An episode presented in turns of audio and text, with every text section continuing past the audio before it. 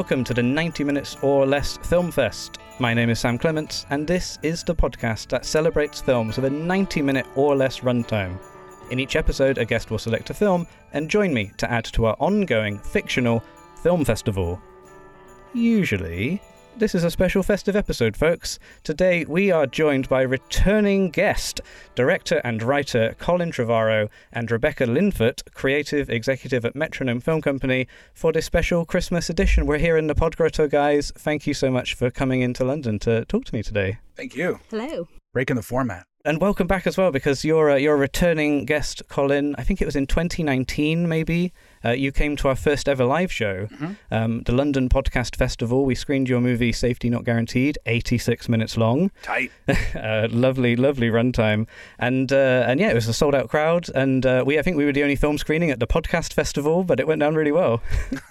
that makes sense. Uh, well, thanks for having me. Thanks for letting uh, me hijack your podcast and, and bring Rebecca in here too. I, I felt like uh, it was important to. I don't, I don't want to call you a civilian, Rebecca. but, No, no, go uh, ahead. Someone who's uh, who uh, just watches movies because we talk about movies all the time. Rebecca works at, at, at our company at Metronome and uh, constantly uh, talking about the value of a short movie, and she's got a lot of things to say about it. So uh, I kind of punked her and, and dragged her in here. She didn't know she was doing this today. So this is your first ever podcast, Rebecca. It is my first ever podcast, although I do like to listen to them. Very good. Well, I'm glad this could be your your podcast debut, and maybe the first of many podcasts. Who knows? Who knows? Star is born here today on the 90 minutes or less.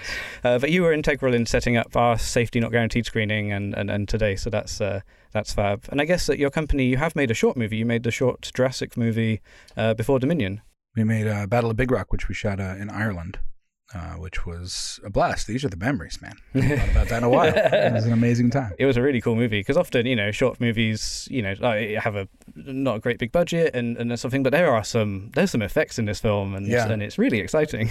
Well, that was a that was a great challenge, just because I I do value you know brevity and economy and storytelling, and and so to try and uh, take all of of the elements that are required in a Jurassic movie, uh, you know, starting with uh, a family and and calm and and then awe and wonder, and that slowly you know devolves into terror and and death. All of those elements usually take about you know two hours in your average Jurassic movie, and so the challenge was, can we you know can we do it in eight minutes? a single digit runtime, that's like a that's a chef's kiss Mm. achievement there, I think. Mm-mm. This is a special Christmas edition. You'll you'll hear, listeners. We're not going to talk about uh, a single movie. Uh, we'll get into that in a moment. But as it is Christmas, I thought it'd be nice to pull some crackers. It's a very British tradition. Uh, Colin, I know you've you sort of uh, you're, you're living here now. You know, I, I don't know if you've adopted many British traditions come the holidays. I have. I've been living here for many years, and I'm aware of those, and I remember them being very loud. Uh, but I try to participate and, and be as much of a part of it as I can. Very good. So, uh, Rebecca, can I give you a, a cracker? Absolutely. And Colin, can I give you a cracker? Cracker because of the sound it makes. Absolutely. Right. Okay. Let's, let's should we try and like do this simultaneously? Okay. There we go. All the pressure's on you, Colin. You're doing Ready? two at once. Three, two, one. Oh, very good. And Colin has won both listeners, so Colin's got the big end. Oh, I didn't even know it was a Oh, both game. of Yeah, you've these. got a little gift there as well. What did I get? Okay. So, uh, so crackers. I guess uh, Rebecca, you'll you'll probably have pulled many of these. They usually come with a small metal item, uh, either a tiny set of screwdrivers. This is some tweezers. Oh, they're really useful. I love well, a useful cracker Well, that- gift. that's going straight to you then. Oh, That's, uh, thank you. That's so specific. Like, what, what's the origin of a small metal item? Where did that come from? I don't know. I mean, it's just it's just is what it is, isn't it? One Well, just it had to start somewhere. Yeah, someone had to do it first of all. Um, it must have, it must have been toys, right? First of all, uh, like it, it- they can't have been in the Victorian times doing tiny metal tweezers and screwdrivers. No. I reckon had- it was like spinning tops and dice. I wish we knew. Uh, that's definitely something to write in, listeners. If you can please tell me the history of crackers, Colin. You've got the classic spring with a ring. really? So this is like there's more than one of these. This happens all the time. That happened. Well, how does one use a spring with a ring? I sort of thought it was supposed to be a puzzle, but it's kind of the world's most underwhelming puzzle because you just need to sort of reorder the, the ring Not much the to solve. Oh, I see. You're doing this. Um, I, It's also like a fidget thing. That's true. You can do this. I think it's sort of supposed to entertain you for seconds during Christmas Oh, dinner. that second, that second may have passed, but I'm, I'm gonna do. I'm gonna hang on to it. so we're we're say we're recording this at the end of the year. It is it is Christmas time. You guys have had a huge year. Jurassic World Dominion was released across the globe. The culmination of I guess you know many many years work. I think when we recorded in 2019, you did the short, but you were about to go straight into into production on the big one Years ago, years I ago. didn't. I have a, I have a gray beard now. You can see the difference. Yeah, no, I mean it. It, it it's been an adventure. It's been uh, nine years since it all started, and um, and now you know I'm not going to say the shop's closed, but you know we are on the other side of it and and looking at uh, a lot of stuff in the future that's that's very exciting and it's it's very satisfying to have done something that uh, that people enjoyed that made you know kids happy all around the world. These are uh, you know incredible things to have uh, known that you've done in your life, and uh, so I'm, I'm very proud to be a part of it. They're very much films you need to see at the cinema, and like I say, they've touched so many people. It's one of the the highest grossing films, one of the most watched films in theaters this year. So it must be kind of nice, yeah, to sort of look back on it now and it's you know it's it's there, it's done. You're not in the soup. And I you know I I think that the fact that we got to be in the in cinemas at all, uh, I've found to be uh, a gift and, and, kind of a miracle in this day and age. And you know, I know that the dinosaur movies are going to get there. It's really hard for anything else to get there. Uh, it might be the last movie I ever get to have in cinemas. I don't, I don't know. I don't know where we're going. Uh, hopefully, uh, that won't be the case. But um, that said, uh, it is available at home if you're interested, and uh, I would suggest the extended edition over uh, the theatrical. I'm just saying. I just thought I would say that. We are a podcast about runtimes, and, and interestingly, you, you had the theatrical cut, and then on, on Blu-ray, I, I own it. I, um, you got the extra like 15 minutes or so on the extended. Um, I really enjoyed the extended. I thought the extra stuff was wonderful, and uh, and yeah, I guess like when you're actually making the film, you have to make decisions all the time on how long this thing will be. You know, does this line in the script go in, and every every possible process process. Well, this uh, this sounds very um, contradictory from someone sitting in a ninety minutes or less podcast to to make the case for why that movie should have been longer when it was already two and a half hours. uh, but you know uh, that that was a very specific uh, construct of a film uh, in, in, that uh, you did have you know you had two parallel stories running. You had two first acts that you had to do simultaneously uh, you know to build these sets of characters that are that are designed to collide at a certain point in the movie. And uh, I initially thought it was going to be a three hour movie honestly. And and uh, then we we just reached a point where the studio really felt like it needed to be shorter and and uh, there was just concerns also just about you know covid and whether people were going to come back to the theater to see a movie that long and and so we ended up you know you find your compromises it's part of the job and and it can be uh, a little traumatic sometimes for for a filmmaker to to take things out that they they really feel are necessary but uh, I was also very fortunate in that they they let me um, release the original version that we'd cut uh, for people to see and and you know down the line I feel like the audience will make a choice if they think the movie uh, you know has value at, at that length to them, then they'll watch that one. And uh, so they will be the judge. I think a lot of films have that, don't they? If you're able as a filmmaker to put two versions out um, and audiences decide. I feel like the director's cut of Aliens, James Cameron's film, that seems to be like the de facto one now. People like all of the extra stuff in, in that longer cut. I, I will admit, like, I, I, I, would prefer it and, and may have made an attempt for the, this to be the de facto one. I'm not going to lie. Uh, I, I, do I do think that uh, it, it's a more complete film. And, uh, and yet, I don't think uh, all films need to be two hours and 40 minutes long, as that one is. Uh, worth noting, it's really only two hours and about you know 30 minutes but there's 10 minutes of credits on these big movies uh, and that tends to bloat running time significantly. So whenever you see a, a big blockbuster movie that uh, feels over long by about 10 minutes uh, that's one of the reasons why. I also think with jurassic as well that when you had so many big characters that everybody loved like you needed that time to be able to give them all that space. I mean to have your legacy cast but then also to have chris and bryce and all of those people that the younger generation love. It's like it feels like you're doing them an injustice if you compress it in that way. So i felt i guess you you had a lot of like plates to spin on that particular film because you did bring in quite a lot of stuff. And I think our policy on the podcast on runtimes is it needs to serve the story. You know, some stories cannot be told in 90 minutes and they have to be four hours long. I'm not going to sort of campaign for Lawrence of Arabia to be cut down to under 90 minutes. It's perfect as is.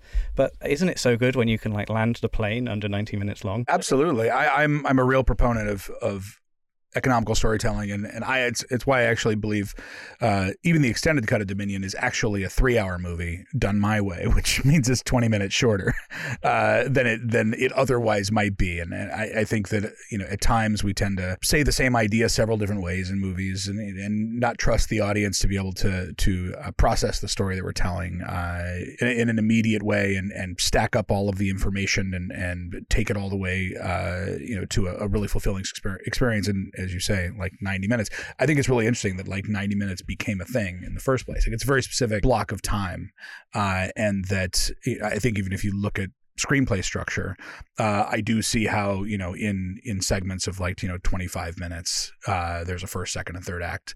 Uh, 90 minute movies tend to have shorter third acts at times. It seems uh, ours certainly did, but uh, it's amazing that you know over periods of time, it probably has to do with like how long like you know the bulb lasted or something in some projector long ago, and then it became what it is. It's funny. Oh, yeah, it's all of it is a lot of the dressing. I used to be a cinema projectionist back when films were projected largely from 35 millimeter, and I think you could fit five reels in the box, and a reel is about 20 minutes long. And then you otherwise you have to get another box, and then you have to pay you know an extra fee from the courier agency and all that sort of stuff. So the economics must come into it in, in, in that respect. When it was distributed on the film, anyway. It does, and and there's also the issue of showtimes during the day um, and you know, before we had digital distribution, uh, there was there was the ability, I mean, there wasn't the ability to just add screens if a movie's doing really well, and, and certain studios and franchises have the ability to do that more than others. Uh, but you know, you can kind of just press a button and suddenly it's on in another theater. So the idea of like I can only fit in so many run times a day is a bit of red herring for me. Although I think um, on, we're recording this before James Cameron's new film opens, Avatar: The Way of Water, and we've been told that the uh, the drive is uh, over a terabyte of movie um, because there's a 3D and a 2D version and all these sort of extra sort of formats. And it's a long film, you know, and there's going to be a lot of data on that file. Um, so uh, yeah, we're clearing out our servers at the moment to make sure there's room for the way of water. I just hope that the same thing doesn't happen to me that happened last time. I, I became one of those Avatar people who had to keep going like every day for a while, and I didn't like you know paint myself blue or anything, but I was just I was just short of it. I, I was my son had just been born, and and there would be like you know right around four o'clock every day dad would kind of disappear. we lived in Burlington, Vermont, and I would go to it's like he just has to watch Avatar again. I don't know what's going on. uh, I I was definitely one of those people. When you're making a movie, I guess you, there isn't really much time to see wood for the trees. But but between films, do you do you get to catch up on cinema going? Are you big film viewers? Yeah, absolutely. I love to go to the cinema. I find it a really kind of almost like quite a sacred place. You know, it's one of those things that when you first move to a new city and then you go and you're like, oh, what can I do? I'd love to go to cinema on like a Saturday afternoon. But yeah, although I must admit, I think the one disadvantage with things that's coming out of streaming is that sometimes there are some movies that I would love to see on the big screen that just aren't these days. But I am liking that some of the streamers are starting to do that and kind of bringing in, like, oh, we're going to do a limited release on some films and then you can watch it on um, your chosen platform later. I have a prediction of where that's going to where that needs to go. I think that we just need to have if you're going to be a streamer who makes a movie, release it in the theaters if, if it feels like the right thing to do and a lot of these movies are like and then you get it exclusively afterwards. Mm. Uh, for and the ancillary money is is massive. Like that's the that's the the lifeblood of a movie. It's it's uh, it's what makes something you know a, a long term investment for a studio. And the theatrical run of something is uh, it's deemed to be everything, but it's actually you know just its its introduction in a lot of ways. And so I just feel like we're very naturally heading toward a moment where uh, movies will you know create cultural impact by existing in the movie theaters and and allow people to have an experience together. You know, a shared experience, which is kind of what reminds us that we're alive and part of a civilization and a society as it has, you know, since you know, plays began. Uh, we need drama. And yet I also think that it's a completely natural and obvious, you know, business solution. If you're Netflix and you release a movie in theaters, 45 days later, you can only watch that on Netflix. I'm, I'm sure, though, I'm sure Ted has other ideas, but it makes a lot of sense to me as a viewer.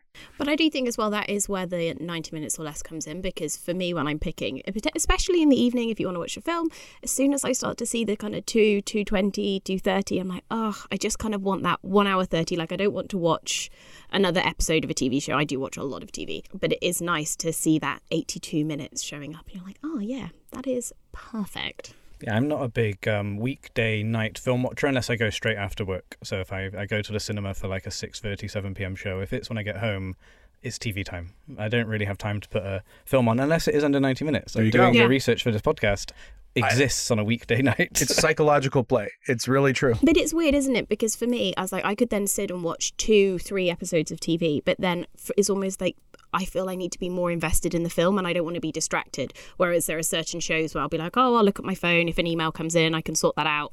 Whereas for a movie, it's like if anybody picks up that mobile phone while this screen is viewing, it's like, no, no, out the door. I know you're both big film fans.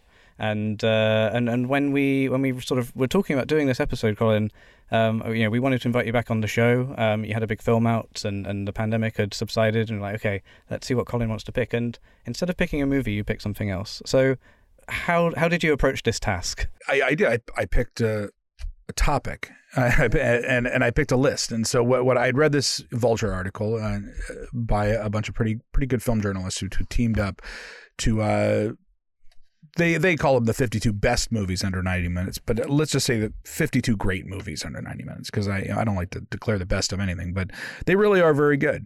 Uh, and uh, to to see uh, the patterns in these movies I thought was really interesting to to go through and think about um, how these stories were told, how efficiently they were told, why it is that a lot of them have remained indelible, and we go back to them again and again and again.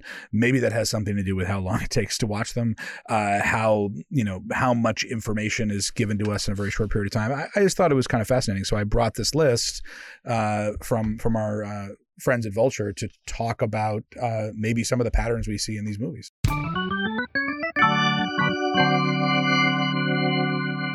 So what we normally do on the podcast when someone picks a movie, I'll, I maybe have a DVD copy of it and I'll read out the back of the box. Um, there isn't a box uh, with an internet list, but I do have the sort of top of their article, the top piece of copy sort of encapsulates what they were going to do. So I'll just sort of read that out now. So listeners, if you want to sort of read along at home, I suppose, uh, if you go to vulture.com and look for their 52 best movies under 90 minutes, name of their article, and it's written by uh, Jada Yuan, Kyle Buchanan, Nate Jones, and Kevin Lincoln. I think this is something they've sort of added to over the years as well, because uh, I think the URL is the 10 best movies under 90, oh. and I think they've just been sort of adding. Now they're up at 52. I appreciate that. Um, I love that they're sort of keeping this thing alive. You know, very much kindred spirits. I think it. It's also it's going to be obvious if anyone looks at the list that one of my films is on the list, which and so obviously I was flattered and therefore love the list. and so I, I, think it's like let's just not you know let's be honest. Sure, it's great to turn off your mind and immerse yourself in a three hour long orgy of cinematic excess, but sometimes you just want a good story capably told that gets in and out less than 90 minutes. After all, you're a busy person with many responsibilities. Maybe you've only got a short window, or maybe you're just trying to sneak in one more movie in a late night marathon. Whatever your motivation, here are more than 50 brackets relatively brief films worth your limited time. I found it to be very helpful. so they've listed the list in, in sort of release year, and it starts in 1931 and it goes all the way up to sort of 2020, um, I believe. I don't know, like how was there anything when you were reading this uh, list column? Was there anything that sort of stood out to you as a either something you were like, oh, I'm glad that's on the list, or something you know you're like, oh, I must finally watch that film. There were movies that I, I was surprised that were as short as they were, not because they felt longer, but uh, just feel so epic in a lot of ways. Like Stand by Me is one of them. You know, Stand by Me is 89 minutes long, and it it you feel like you've you've seen an entire childhood, you know, for for four characters. It's it's a movie that I, I really loved when I was young, and uh, and it's so you know emotionally full and rich, and to to get to the end of that film and and feel like you've uh, seen something that is you know the same length as you know Airplane, which feels short uh, because it's a series of unbelievably hilarious jokes. I found that to be surprising.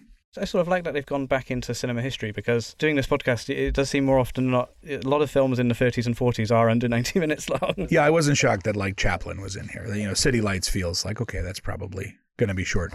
Rashomon, another one. Like Rashomon, actually, uh, 88 minutes long. Uh, and to me, I, I was positive that was a two hour movie uh, just because, you know, you're telling multiple stories at the same time. I, am sorry, you know what I mean? Just going back and, and seeing uh, other perspectives on the same story. The, the one that really popped to me is is that Dumbo is is an hour. Yeah, uh, that that movie is not just a short film, uh, but it, it's like literally a short film. Um, and I didn't realize, you know, again, feels epic. Uh, you're you're taken on a on a full emotional journey. Uh, it starts as a baby, that elephant. I, I don't know. I, I found it to be kind of amazing. They told that much story in, in 64 minutes, as it says here. I think also on top of Dumbo, it's the for me it was the Lion King and Toy Story because when I think about those films, I was like, if that was made today, I really don't believe that they'd have been under ninety minutes. No, just, but yet they're so iconic, and you, when you watch it as a kid, you feel like it goes on forever, and then as an adult, you're like, wow, I can't believe it was that short. That's interesting. The meaning of time to a child, yeah, uh, is I it was saying here how most or every pre 1990s Disney movie is under 80 minutes. Bambi, Sleeping Beauty, Jungle Book, all those movies, and that was probably Walt Disney having uh, an idea of how long a, a, child could sit and watch something. That's probably why I love the ninety-minute movies. I am a '90s Disney child. Rebecca and I uh, and some other folks from our company went and saw Totoro, My Neighbor Totoro, uh, but in a live action. Oh, cool! Yes, the play. Yeah, it was the RSC production. Yeah, at Barbican, beautiful giant puppets, but it was it was long. I mean, it was a two hour and forty five minute. It was like going to Les Mis or something. And it was kind of magical, really. I think I haven't been to a play recently where there's been so many kids in the audience and just their attention span. I mean, there was this little kid who was sitting in front of us who couldn't have been more than four, I think, and he was just animated the whole way through and i think that's just sometimes it reminds you like the beauty of art and with all these films it's just like how it can capture everybody and i think it just it gives you like this inner sense of like warmth and peace that i was like this is why like you love to make movies why you love to watch things because it's kind of it's it's art and it's beautiful. So that's so cliche, but you know what I mean.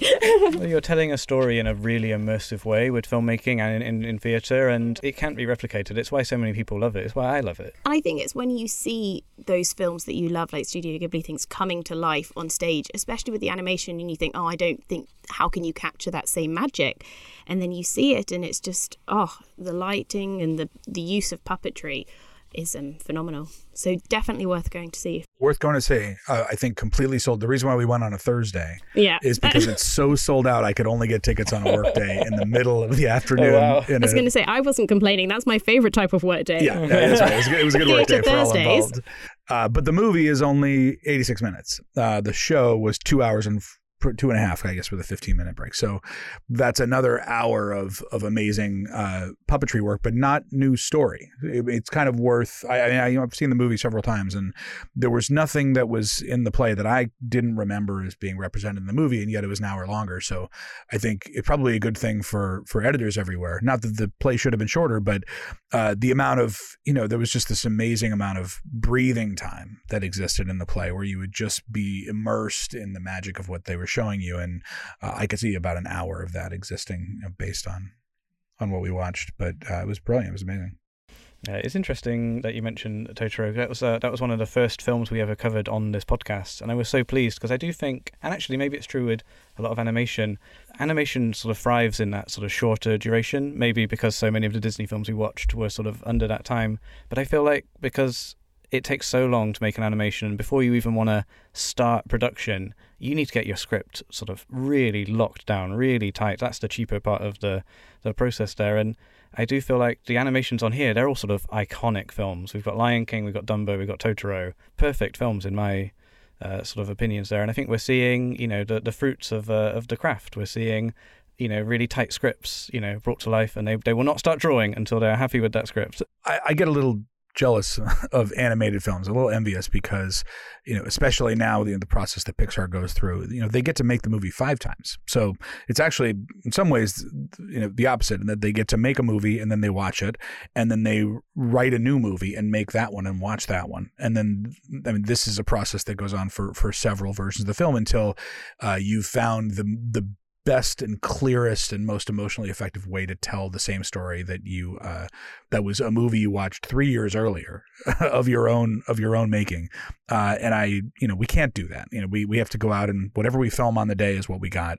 Uh, sometimes you get you know you get to do reshoots or pickups or something but and I've seen Marvel has has taken on I mean we we often you know probably look at you know a, a, reshoot they call it that but like additional photography that is scheduled uh, into a film you know for for many many weeks the reason why they do that is they're they're adopting the Pixar process. They realize that look, like we can go shoot a film you, you, know, if we get 80% of it, of and it feels like, you know, the, the most completely realized version of what we wanted to do, uh, being able to go back in and do that other 20% is just the gift that animated movies have. And it's the reason why I think a lot of them are so perfect. It just feels like sensible filmmaking as well. Like from a business level, it sort of makes sense to, to sort of factor that in. And with the animated films, you know, to watch the, the sort of rough versions again and again and again until you're really happy before you get the big actors in and you do all of the more expensive bits of the job. Yeah, I miss the I miss the sloppiness of of movies a little bit, but like, I, yeah, it's, it's something I, I pride myself in in the sloppiness of my movie, my my own movie. Sometimes I feel like there's a,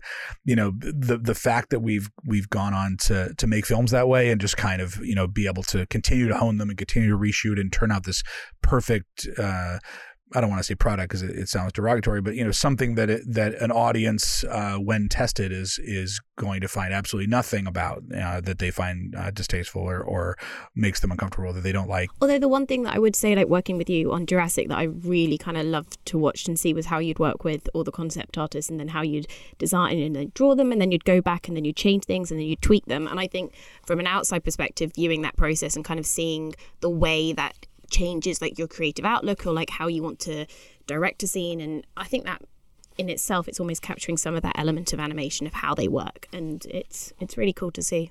Part of the i imagine anyway sort of part of the sort of art of filmmaking is also seeing what's good on the day and like i didn't plan for this but we've got amazing light here we should shoot this scene here and and that's that's that's the joy as an audience. Again you know it's often you know, those moments which stand out for a for a viewer. I, I, guess you must have a you know a few examples of that uh, from your work, Colin. I do. I, I, found them to like less. You know, in this movie we were talking about in Dominion, that that's actually a good example of what the a lot of the 14 minutes were comprised of uh, is those things that are kind of ephemeral that that feel like well I can't why is this in a movie? Like you know this this feels like a thing that would really happen but it just doesn't feel like carefully designed. And uh, those are the moments that I think bring movies to life uh, in a lot of ways.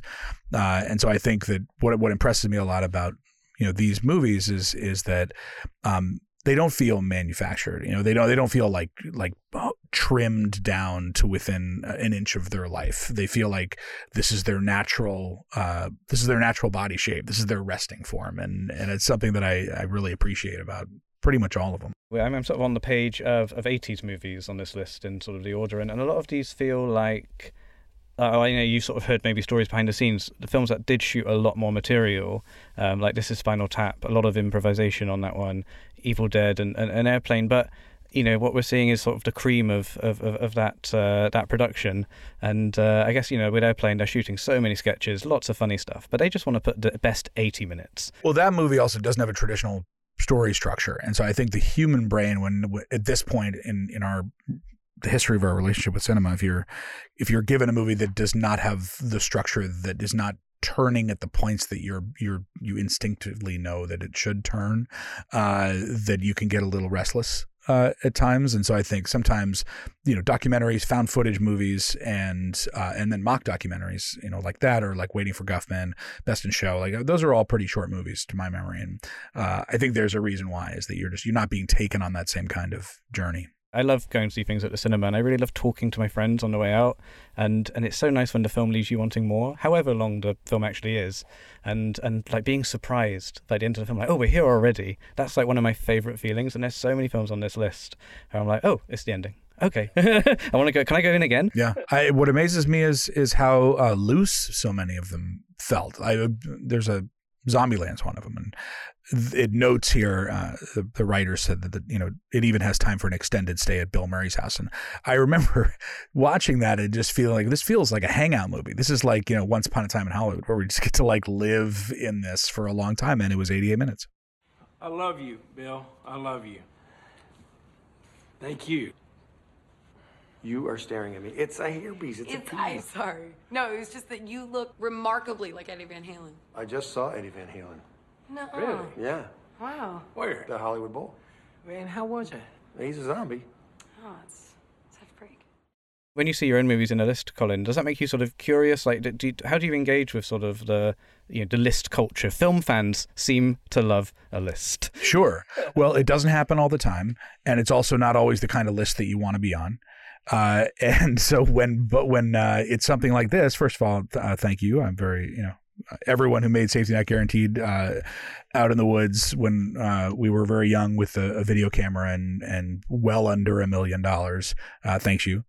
Um, and I, I think that that movie, um, working at its very tight 86 minutes, which is probably four minutes of credits. So you're looking at, you know, 82. I think that it's it's a movie that actually ends before you naturally feel it's going to end, and purposefully so when the when the time machine disappears, I'm sorry if you haven't seen it, but um, when when that moment happens and, and our characters go back in time, a part of the design of the movie was for you to be because of you've seen so many films, you you don't feel like this is going to be the end based on where you are in the third act, uh, and it actually cuts the third act short uh, and startles you, and then it's just over. And I think uh, part of the reason why the movie works uh, is because of how short it is at our screening, I remember um, the response when, when you know the finale happens, and hearing that amazing music as well during that scene.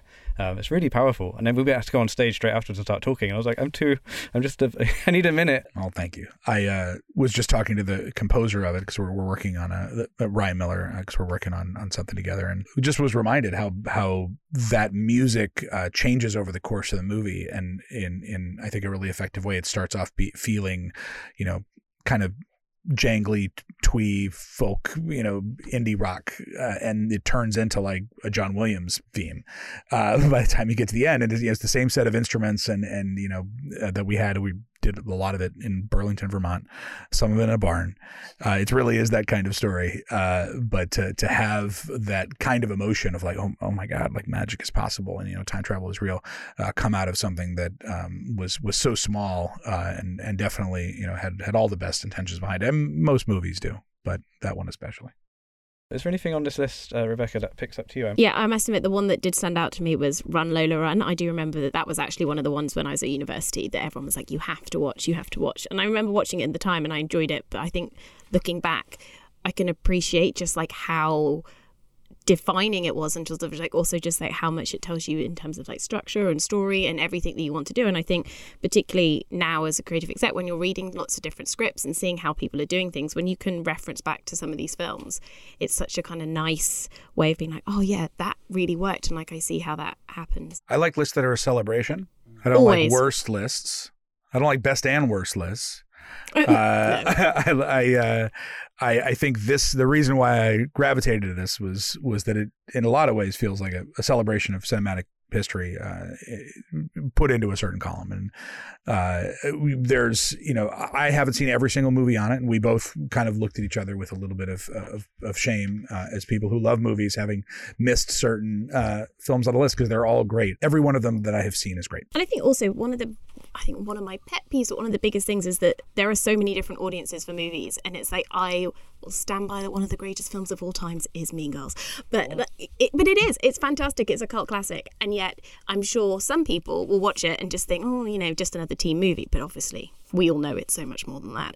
Um, but I think that's why you always worst. That's why I agree. Worst lists just aren't where it's at because it's like maybe it was your worst movie, but actually there's a whole load of people out there that love this type of movie, and it's you know celebrate it. You don't like it, you don't have to see it. I think film culture really thrives on recommendations, mm-hmm. and I mm-hmm. think list articles are the best ones. You know, it's like yeah. it's just a load of recommendations. It's like I, I sat down with a friend and they just downloaded all of the great films they've seen in a year. I, I want recommendations. I'm a little magpie just going between people and like, oh, someone said this is good. I'll buy the DVD. I'll pick it up, um, and that's how I, you know, that's how I decide what to watch really. And and I think a good list will make me go and buy, you know, half of the DVDs on it, and then that'll be my viewing for the next month or two. hundred percent. Because sometimes I feel like you can get a bit overwhelmed overwhelmed as well when you go on to you're like oh what do I watch today and there's just so much there that then I'm like oh such a buddy re- recommended this I'm gonna do do that. I find also for parents uh, looking you know I, I did one of one of the only other podcasts I did this year was my favorite movies uh, for kids in order that they should be shown. Oh, yes. Remember yeah, that one? Remember is that one, yeah.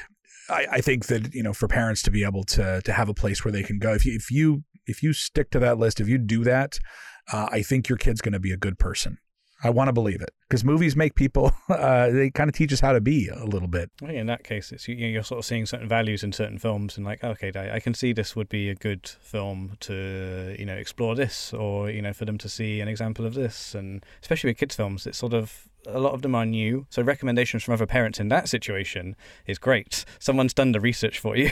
uh, Fantastic Mr. Fox is on this list, uh, and that's that's a great children's film. Amazing, it's 87 minutes because 10 minutes of it is just animals digging in different directions, and yet it still uh, feels epic and uh, complete. So many of the films on this list we've we've covered on, on our podcast, and I would love to know if anyone at the Vulture offices is a is a fan of, of the podcast. I'm certainly a fan of them. But yeah, I think half of them we've covered, and, and yeah, Fantastic Mr. Fox was, was one we covered. I think it was our last in person recording uh, with a great writer called Joe Barton um, just uh, just before the pandemic. Um, uh, there, but he said that was a film that he showed his kids, and it's a film. You, I think when you're a parent, you might have to watch certain films a lot, um, and, and that is one that his kids have watched hundreds of times, and he was like, "But I don't mind." A lot of other films I've had to watch with my kids, I do mind.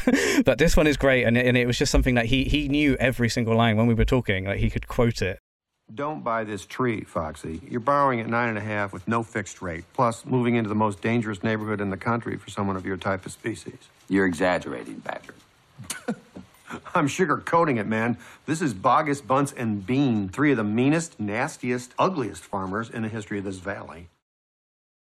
There's a film on here that uh, I haven't seen that shocks me. You know, it's a pot movie, it's a weed movie made in the early 2000s, and I'm not someone who was unfamiliar with weed in the early 2000s, and yet I haven't seen Harold and Kumar go to White Castle. And for any, I'm like, for any American uh, who had just come out of college uh, in the early part of of this uh, millennia, uh, to have not seen that movie feels uh, completely wrong, and I, and I, I can't believe that it, it got past me. No one has picked it for the podcast, and, and I've not watched it in my in my personal time. But it's 88 minutes long. I don't know if it translates. It's a very specific. It's a very American movie. Do you know what White Castle is? It's a burger. It's a burger chain? place. Yeah, Uh, I've never been to one. I hadn't. I because I yeah I, I come from the West Coast and we don't have it out there, uh, and it's a very East Coast, uh, and it's just like a very plain patty on like a like a biscuit, and like it's well that biscuit is a cookie here I guess, but uh, see I, I know. So it's not it's not a burger on a cookie. Just to It's not a clarify, burger on a no. cookie. Like you go in there, try it out. Uh, but part of the reason why I, I imagine that it's it's the kind of thing you know it's stoner food. It's like the only place that's open late, and you're going to want to get a White Castle burger. Uh, and I'm sure it's great. And I apologize to the filmmakers, and I'm going to go watch it right away. That's the only one on here that I'm going to admit I haven't seen. There's all these like you know amazing foreign films that I'm not going to admit to having not seen. but I'll apologize to uh, to those guys. You were pleased to see um, Run Lola Run uh, on here, Rebecca. But was there anything you know that is, is going to be on your to watch list? I haven't actually seen Elephant, and that is one that I do want to see. And I remember it. I remember seeing trailers for it at the time. That is maybe that maybe that will be a weekend watch. Uh, intense watch. It's not about an elephant. I I, I know I know. I, I, just- I I might not have seen it. I'm well versed. Um, right. I but you know sometimes you want a, you, you kind of want a movie that gets you in the feel slightly. Yeah. Do you know what I mean? Well, that was one when we were printing. I was printing the list off in, in the office, and, and a, another a fellow colleague, uh, film obsessed like me, came over and was like, "No way is Elephant under 90 minutes because you know it, it, it's a big film in, in the emotional response." Um, but hey, it is. Mm-hmm. And I don't know about you. I think sometimes when you have like an emotional film, it really it's almost like a form of therapy where it makes you kind of contemplate and look at things and look at life and Yep. I um I love I think Borat is is brilliant and uh you have that start. That means you haven't done a Borat I haven't episode. done a Borat episode yet. okay. Well that's that's gotta Uh, but It's it's so classic. good, right? Like I still one- laugh. I still laugh. I, I was driving down the street in LA and saw saw a uh just you know a woman having a garage sale out front and remembering that seal. I will look upon your wares, but, but I will not buy. sorry. I, I watched that one at the cinema maybe like four times because it kept. I mean, I, that's where under ninety minute helps because like I, I watched it four times, but I only spent you know like three hours doing that. It was great. I had such a good time with that film, and and I do think like I guess a lot of the comedies that we we can quote is because we've watched them a lot. And when that comedy is under ninety minutes, I'm more likely to watch you again and again and again rather than if you were if you an hour onto that. Maybe I would only watch it once or twice. I will say something that, that kind of fascinated me about this is that my experience on uh, on the last Jurassic movie was that the longer version felt shorter to me, and and I've, i enough people have seen it and, and said that now uh, that I you know I can say it out loud on a podcast and not feel like anyone's going to make fun of me. And I, I'm fascinated by that. Is that what is it about the alchemy of a movie, about the rhythm of a movie, and, and my issue, um, you know, with with the the version that we released, uh, even though I'm of course very you know very proud of of everything we did, uh, is that I felt like you know the the the EKG, the heartbeat was off a little bit. Like there was just there were certain things about it that didn't feel like uh, it was it was drawing me forward in a natural way. And when the the originally intended transitions uh, specifically were were back in the movie, I I found it to to move at a totally different pace. And so when you compare that to something that is that is really short, uh, I'm sure the transitions are are super effective, you know, in these movies, uh, and yet they don't feel uh, they don't feel short. I think that's what amazes me. If the story warrants, you know, that sort of three-hour runtime, you know, it's being told by a, a you know great filmmaker, great storyteller, it should le- it should fly by and it should leave you wanting more. And so many times, like recently, I watched a, there's a new film coming out called Tar, starring Cate Blanchett, two hours and forty, and I think some of the sort of critics are saying it's really good. It's really long. It's not that long, um, but uh, but I loved it. And when it ended, I was like, oh, we're here already. That was insane. That that felt like I blinked. Interesting. On the flip, I, I recently saw Causeway, that and that isn't actually that long. And I must admit that for me was the perfect length for that movie because I felt like it was so still and very poignant and intense at times. But by keeping it shorter, it meant that you didn't start to be like, oh, okay, I need to leave. Do you know what I mean? That type of element.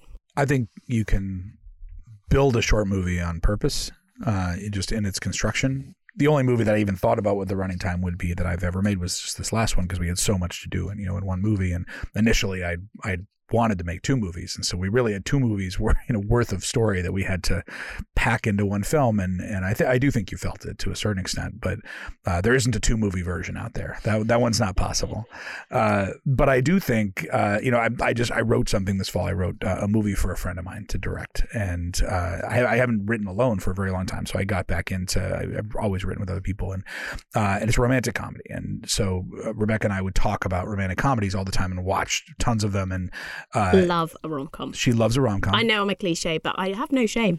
I'm a cliche too. We both love Mean Girls. Mean Girls, musicals, rom coms. Yep. No, we have very very similar tastes.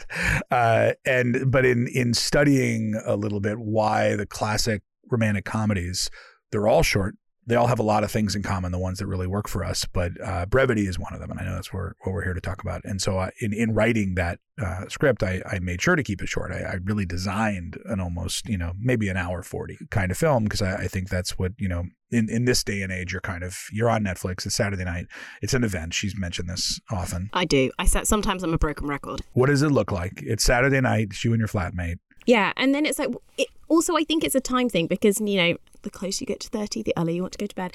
And then it's like, so. Where does that leave me? um, no, but you know, it's sort of like 9, 8 30, 9 p.m. And then you're thinking, oh, okay, what time?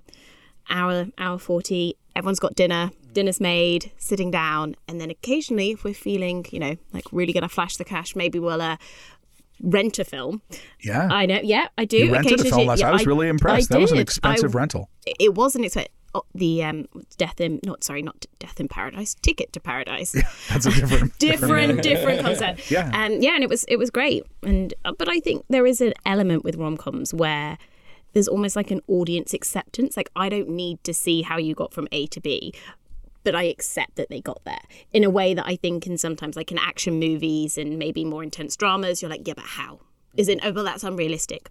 But with rom coms, there's an element of magic. Like it's there's an element of aspiration to rom coms, isn't there? There, there is. I, I, I, do. I agree with that. Something you said really early on as we were developing this thing that like you don't have to do the action movie of like we got to go to the thing to get the thing, and here's why it doesn't work, and we got to turn it on all that stuff goes away. And you also don't have a traditional antagonist. Usually, you don't have a villain uh, in these movies. And I had a kind of a villain that we ended up pulling back on because we realized, you know, we actually don't need this guy. Like the, the villain is whether this relationship's going to work or not. Yeah, and it's seeing the vulnerability in characters, isn't it? And I think that when you see that side, and then it's like the will they, they won't they, and then I think within that, everybody sees a tiny bit of themselves in one of those characters, whether it's in the A plot or the B plot. Like there, it's there, and then that's what makes it so real when you watch it, and why you can escape into it in that way and why we all have these rom coms that we love and we go back to year after year after year because we see a tiny bit of ourselves in that. It's going to turn into a rom com podcast with us. Sorry, I'm, all, I'm all for all for rom coms, but um, but so many of them are, are not under ninety minutes mm-hmm. long. It's a it's a big frustration for me as a so yeah. My favorite genre is musicals. Love them.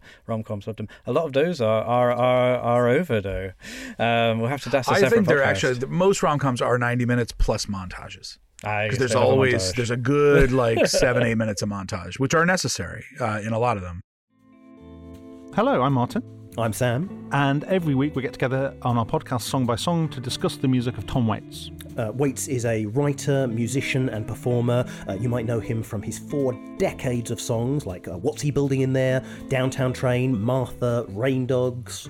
Or you might have seen him in films like Dracula, uh, The Fisher King, uh, The mm. Ballad of Buster Scruggs, or if you made it that far, Licorice Pizza. We're joined every week by guests from various backgrounds and disciplines, and together we take a close listen to his work, analysing the topics and tones he uses in his music, and honestly engaging with one of the most interesting voices of his generation. Listen to our latest season or dive into our back catalogue by visiting songbysongpodcast.com or search for Song by Song in your podcatcher of choice. There were a couple of movies that I found to that I assume were going to be on here that weren't um, that are some of my favorite movies. And my usually, you know, whenever I do a a podcaster, like you usually assume to hear like all the you know Raiders of the Lost Ark, Come Back to the Future, and all the movies that we know we love. In the past 10 or to 15 20 years. Um, the movies that i love the most have often been very small and i don't know if that's a just like a natural um, response to the, to the you know huge architecture that I, I have to do in these screenplays and the heavy lifting of it all that uh, and two of them are they're actually like 95 minutes long but we're gonna we're gonna break the rules. One of them is chuck and buck which was hugely uh, inspiring to me. Um, and uh, the movie it, it was one of those movies that made me almost you know kind of blew my mind. It's like, oh, this is possible. You can make a movie that's like this. So, uh, and it really inspired Safety Not Guaranteed. It was one of Mike White's early movies. Uh, another one which I talk about constantly is Brigsby Bear. Have you seen that movie? Oh, I love Brigsby Bear. I love that movie. I love it. Have you seen it yet? No, no I haven't seen okay, it. so now it's that's the new assignment. That movie is uh, an all timer for me. I think that might actually be ninety minutes. That could be one we could cover on the podcast. I checked it before I came in. It's like ninety five or so. Oh, it's just okay. over. It's, I did. Uh, I, I, uh, and and also the third one uh, was uh, Mike Birbiglia's movie. Uh, there's one of uh, his movies is on here, but it's a different one uh, called Don't Think Twice, uh, about an improv group uh, in in New York City who one of them has is going to get on Saturday Night Live, and the other ones are all kind of realizing they're not going to make it. and it's it's just about you know the the dream meeting reality at a certain point when and also like on an even you know more challenging level is that oftentimes uh, creative people will come up in groups and and there's this feeling amongst all of you that like we're all going to make it. We're all going to be successful. And then uh, that's just not the way the world works and and people uh, start to fall off and uh, not not in the in the way we use that term now, but like literally like leave New York or LA and, and you know, move somewhere else and, and have different lives because like the can't they just kind of can't take the the the heartbreak of it all. And uh, it's tough when that happens in friend groups. On our list, is there something that uh, that we haven't covered yet that you'd like to recommend to our listeners? If you're like, guys, it's the holidays, I could recommend you check this out. Off of this list, um, Shiva Baby was great. I mean, look, it's I, would recommend uh, I'd recommend going on here. So this is what our, our podcast is about. Uh, check this list out and see if there's anything you haven't seen. Uh, and just know that when you do, it's not going to take up too much of your day. It's got to be, if you haven't seen it and we're at Christmas, The Nightmare Before Christmas. Oh, that's a good one. My two recommendations for the year, my favorite movies this year, uh, Marcel the Shell, uh, which probably is 90 it. It is under 90 minutes. Okay. Yeah, no, that's a great film. Uh, truly great film. And another truly great film, Rescue Rangers, Chip 'n Dale. Oh, uh, yeah. is an amazing uh, piece of comedy and an amazing piece of storytelling that should have been in movie theaters. And I'm very frustrated that it wasn't because you're naturally going to sleep on it. Uh, not everybody has Disney Plus, and that was, if anything, this year could have been released in theaters. It should have been that one. Seeing that film with a crowd and the response it would have got would have been so much fun. It would have been amazing. It's really hard for comedies. It's hard for comedy filmmakers. I was spent a little time with Judd Apatow this year because he made a movie that was the making fun of our movie, and so we hung out a little bit, and and uh, and uh, and he was actually shooting it near my house uh, here in England, so I could see the lights of the set of making a movie about our experience, and uh, and one of the things he said that, I, that was really striking to me was was that when he makes comedies now, uh, you know, he's he's made his past few movies for for Netflix or you know for streaming, and he doesn't have the ability to to hear the rhythm of the movie by by playing it for an audience, uh, and and that's what you know, comedy relies on on everybody you know agreeing that something was surprising at the same time, and everyone everyone having that laugh in those moments, and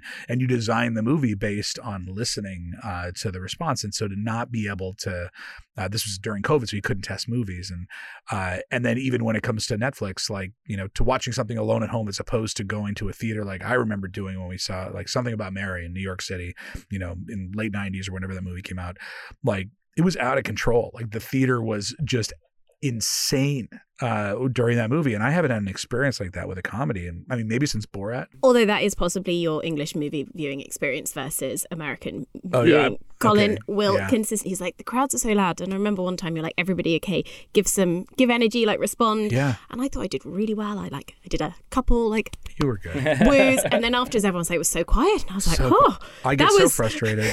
I, you know, I, lo- I love living here. I love the British people. I, I don't know when everyone became so polite when it comes to because then you go to a pantomime and it's it's just bananas in there. But when we go to a theater, we're all very very quiet. And then uh, even with Totoro yesterday, I found it to be like silent. And then at the end, everyone you know explodes and and was like, "This is the best thing." But like, why didn't I hear that along the way? And, you know, I I grew up in Oakland, California, and, and for any uh, anyone from England who who doesn't know, that's probably you know Oakland might be the heart of, of interactive audience participation when it comes to going to a movie, and so I just was used to people just yelling at the screen and and and just telling people what they should or shouldn't do. Uh, I mean, characters what they what they should or shouldn't do, and so to come here and have everyone sit, I don't know, like I, I hope that we can we can get a little more rowdy. I, I like a well placed whoop. Not every film needs a whoop, but sometimes, especially during a comedy or, or something. I saw Glass Onion recently at the cinema, and, Oh, yeah. and that's a funny film. And I'm glad I got to see it with a crowd. It was Yeah, I'd love to really go see it in the cinema, but it's not available. Thanks, That is- Netflix. That is true. uh, they took it out. They put it in the theater for like six days, and then Mm. they took it out. Yeah. I do like a loud cackle. I am like I, I'll either say I'll show no emotion and be like, oh, that's really funny, and I really will find it funny, or I'll laugh really loudly. And so I feel like, but then it's really awkward when you're on a plane Yeah. and you're just like there laughing. I remember sitting next to a friend once on a flight, and she was like, "Can you not?" Oh yeah. And then maybe that's why we're so quiet in cinemas because your friends will tell you, be like, "Stop being embarrassing." Maybe I wanted to like stand out. Like when Totoro showed up, I was like Totoro. like I wanted to stand right up and get crazy about it. One of my favorite movie watching experiences ever. It was what it was of my own film, but I'll you'll you'll see why when I tell you. No, no, no. You'll see why.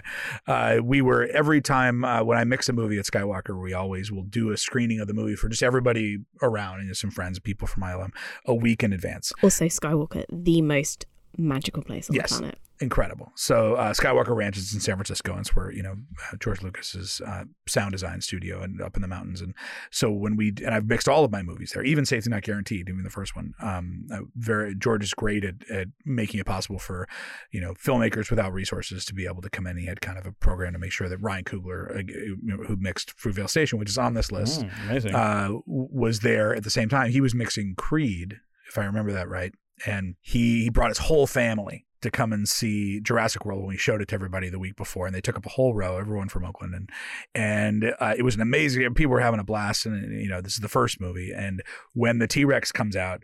Uh, Ryan just stands up and starts yelling, T Rex, T Rex. He was so excited.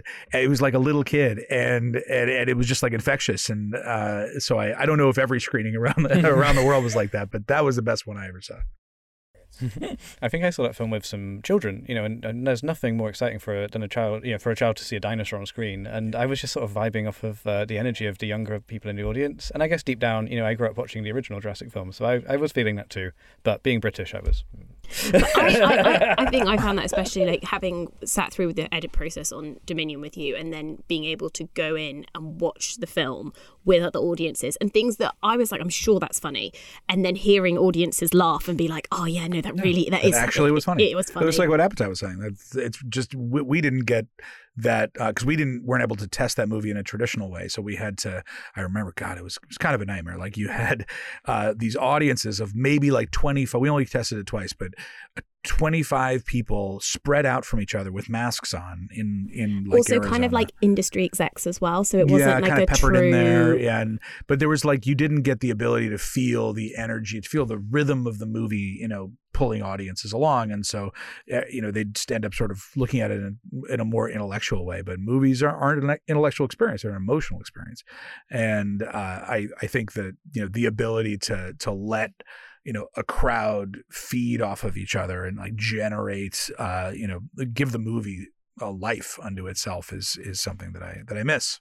The last public screening I went to like that was The Raid. Um, Oh, uh, cool. such a Gareth Evans movie, and um, you know, like it's It really surprising, and it's it's so exciting. And and I went to. I think the first time I saw it was at a press screening, which can be quite dry, you know, because everyone's got their notepads out and you know being being very serious. And as soon as the first person cracked, you know, there was a or something. Then everybody was doing, and that, that was like a really electric screening, like my favorite sort of memory of that type of thing. And then and then I went to a late night screening at my local cinema, the Ritzy in Brixton, and the crowd was like that, but times ten. Good. you know, and that was that was amazing. So more films like Brixton. that, please. Uh, that's definitely on the list of, of I, I have my own list of like movies that if I showed them to my son, my wife would kill me. And that's like that list has existed for a while and, and I'm slowly ticking off. Now he's you know, he's gonna be he's 13 now, so we're finally getting into it, but that's on there. It's it's still probably not okay.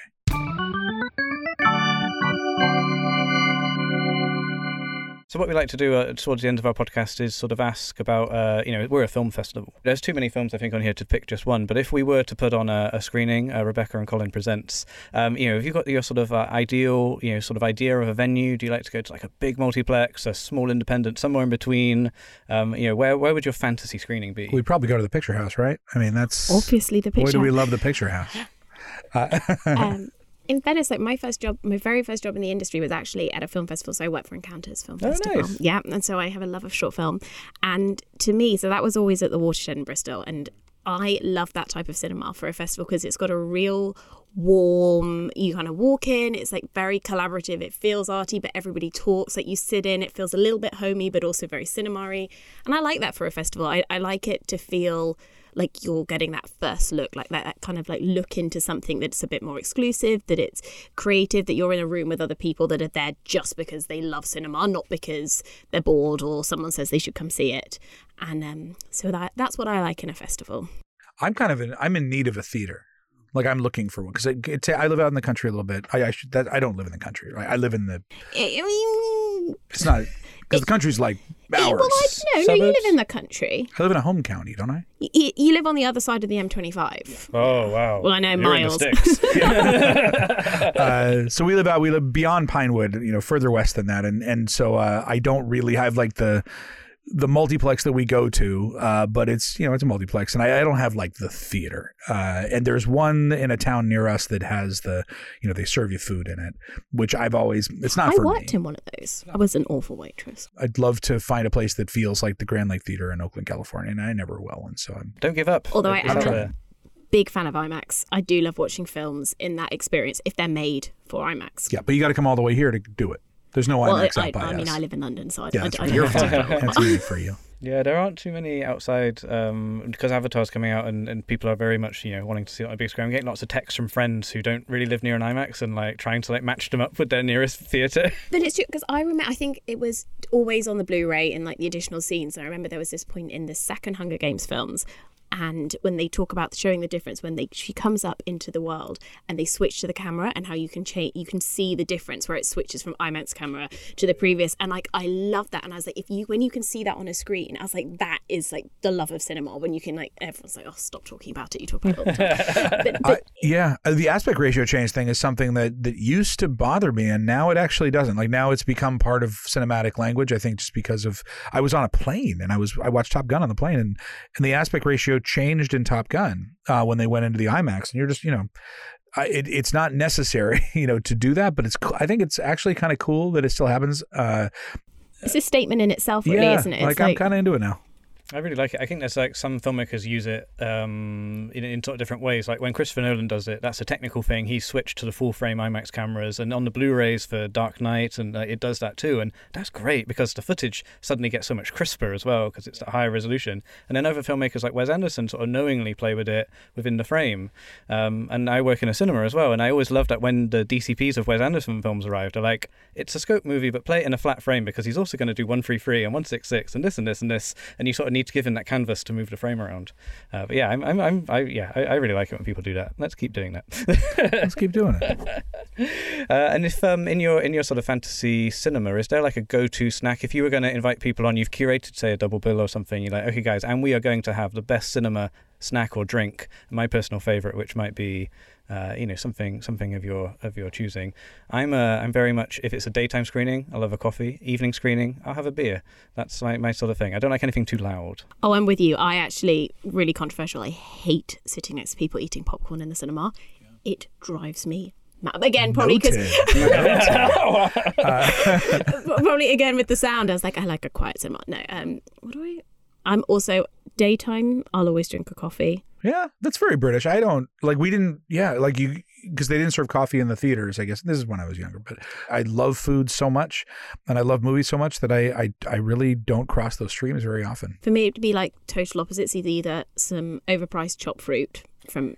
Do you know what I mean? specific. Like, you know what it's like because it's a treat. So it's like, oh, I'm going to the cinema, or oh, I was going to say M and M's, but they're they're really loud. Some kind of like chocolatey, or like a Reese's peanut butter cup. Do they have Whoppers here? That's an American one, isn't it? Whoppers are like I remember if if I'm gonna actually claim one, when I was younger, um, there's all these things that are like on a long list of reasons why I was like never thin, and Whoppers is one of them. Uh, and uh, they're they're kind of like malts, uh, they're like malted something, uh, but they kind of like slowly melt in your mouth in this really satisfying way. Uh, but I haven't seen them around here.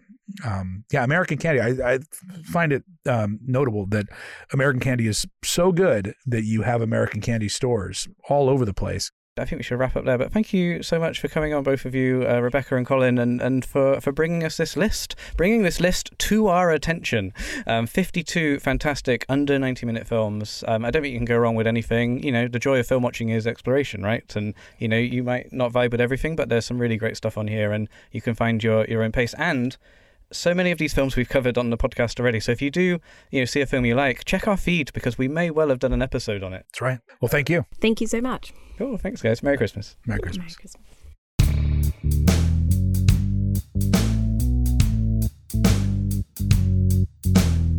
Thank you for listening. If you enjoyed the show, please subscribe on your podcatcher of choice. You can rate and review us on Apple Podcasts and Spotify, or if you've got a mo, share an episode with your friends. Every recommendation helps. You can contact us on our website, 90minfilmfest.com, and on Twitter and Instagram at 90minfilmfest. The podcast is produced by me, Sam Clements, and Louise Owen. It's edited by Louise Owen, with sound mixing and additional editing by Luke Smith. Our music is by Martin Ostwick, and our artwork is by Sam Gilby. We'll be back in a couple of weeks.